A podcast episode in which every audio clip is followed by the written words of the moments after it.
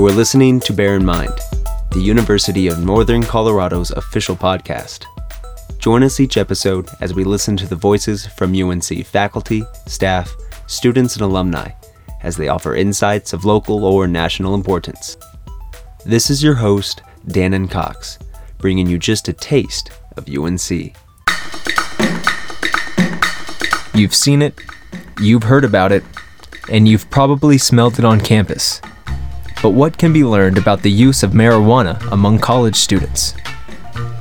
On this episode of Bear in Mind, we talk with Dr. Christina Phillips, professor in the School of Psychological Sciences, to discuss the academic consequences of marijuana use among young adults. I'll let Dr. Phillips take it from here.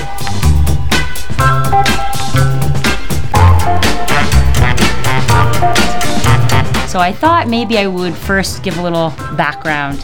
So, certainly, when we think about uh, Colorado, it's a very interesting climate for marijuana research. And as a state, we're learning more and more about the effects of marijuana, particularly with a lot of new products, uh, different methods of ingestion. And I always like to also mention, too, that when we think about you know marijuana use and what's going on in this state, it is important to keep in mind that you know rates of marijuana use here in Colorado have historically been higher compared to some other areas in the country. So that is important to keep in mind because I don't think everything that we're seeing is due to legalization.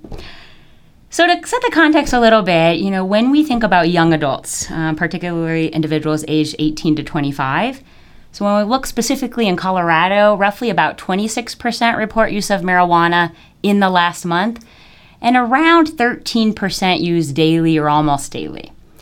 And in some of the research that we're doing, we work a lot with college students who are using daily. And generally, when you look across the country, the rates that I described are pretty similar for young adults in college nationwide. However, recent studies looking at college students in states like Colorado and Washington with legal recreational marijuana use show that roughly about 38% of college students have used marijuana in the last month. And whether or not that's related to legalization or not is unclear, but it's something we're really interested in, in following. So I thought maybe I would focus more so on negative consequences related to marijuana use among college students, um, particularly individuals who are using heavily. So we think about you know people who are using you know almost daily and who have been using chronically for some time. But I do want to point out too that you know there's a lot of misinformation out there about marijuana, and there certainly are both a range of positive and negative um, effects, and we definitely need more research on both sides of that. So to outline a couple of issues, uh, we know that marijuana impacts the developing brain. Our brains are still developing really until our early 20s and are more vulnerable really to environmental substances compared to adult brains. And so we know that marijuana can impact the neural connectivity in specific brain regions. And that can influence things like alertness and awareness and learning and memory. And then when adolescents use marijuana heavily into adulthood, we also see declines in IQ, so in intelligence levels. In thinking about college students, you know, all of these cognitive impairments can really impact how someone does in school. And there's growing research, including in our lab here at UNC, really about how heavy marijuana use can contribute to lower academic achievement. So thinking about, you know, students' GPA, for example. But also in, you know, the ability inability to complete one's degree. So there's starting to be a lot more research on that. And then thinking more broadly, other potential problems related to marijuana. So of course, you know, there's the health related issues so, thinking about things like bronchitis, for example, breathing problems. Um, we do see, you know, with intoxication impairments in um, psychomotor performance, and that's why people shouldn't drive, you know, when they're intoxicated. But a lot of the research does show that, you know, when intoxicated, people are at greater risk for um, injury and accidents. One thing I'm really interested in too is um, various mental health, sort of emotional concerns that are related to heavy marijuana use. So things like anxiety and depression. Um, we're also looking at some of that in our lab, and I'll talk a little bit about that. Um, and then lastly, uh, long term marijuana use can lead to addiction. Um, the risk goes up the longer you've used. So if you started as a teenager, you know, the risk is greater. So that's a little bit of background. I wanted to switch gears though and talk about what we're doing here on campus with our research. Um, so one thing I want to mention is, you know, there's been a lot of discussion, I'd say, in the last few years about, you know, how do we best measure marijuana uh, from a research perspective? And you would think, well, isn't it easy just to ask people like how many joints they use? But it's actually a lot more complicated because people are using marijuana in a lot of different ways. So what we tend to find, particularly with college students, you know, they're mostly smoking with a small pipe or bong. But now we're seeing a lot more uh, people using, you know, vaping marijuana or dabbing marijuana, those more highly concentrated forms. So often when researchers are trying to learn about substance use, you know, we ask people to self-report about their use in the past. Um, so we might ask, you know, like, you know, how often have you used in the last month and, and what specifically have you used? And what we tend to find is, you know, most people are pretty honest about their use.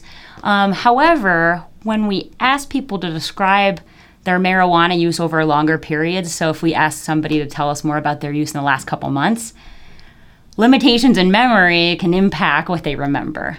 And so if you think about it, you know, can you remember what you ate for dinner last Tuesday?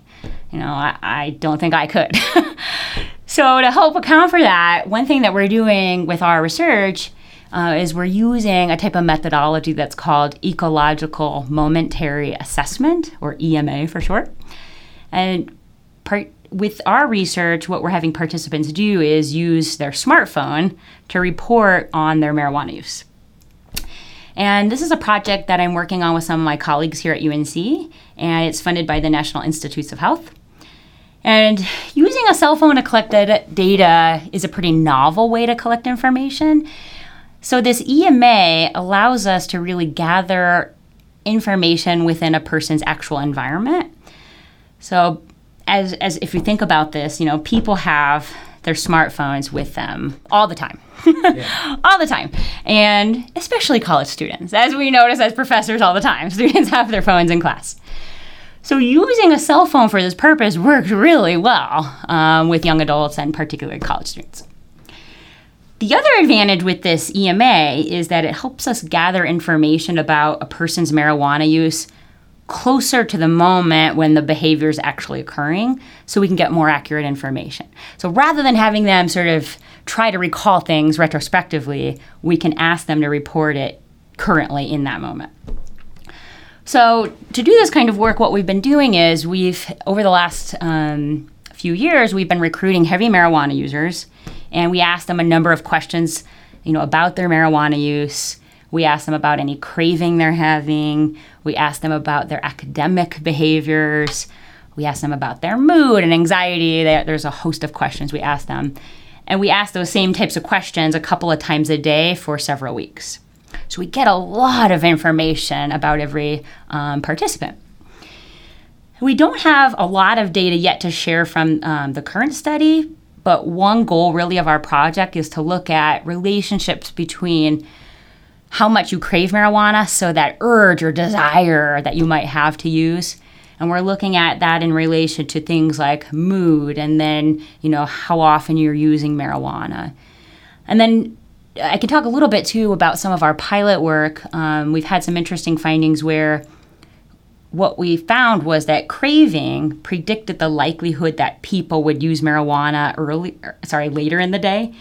And we've also seen that having more craving was related to lower academic motivation, so sort of motivation for doing schoolwork.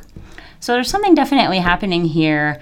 Um, one other thing we're really interested in is whether um, a person's marijuana use affects their ability to do well at the university, sort of more generally, and then how that relates to university retention.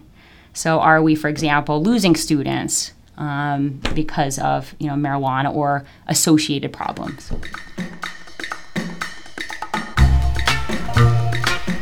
As you know, I am a professor here in the School of Psychological Sciences. Um, we have a very large undergraduate BA program in psychology. Uh, we also have master's and doctoral programs in educational psychology. I tend to teach uh, a wide range of classes, mostly undergraduate. Um, some of my courses are more focused in on things like clinical psychology, abnormal psychology. I teach a special topics class on addiction, sometimes both at the undergraduate and the grad level. Um, so students who are interested in those topics definitely should consider, you know, taking one of my classes.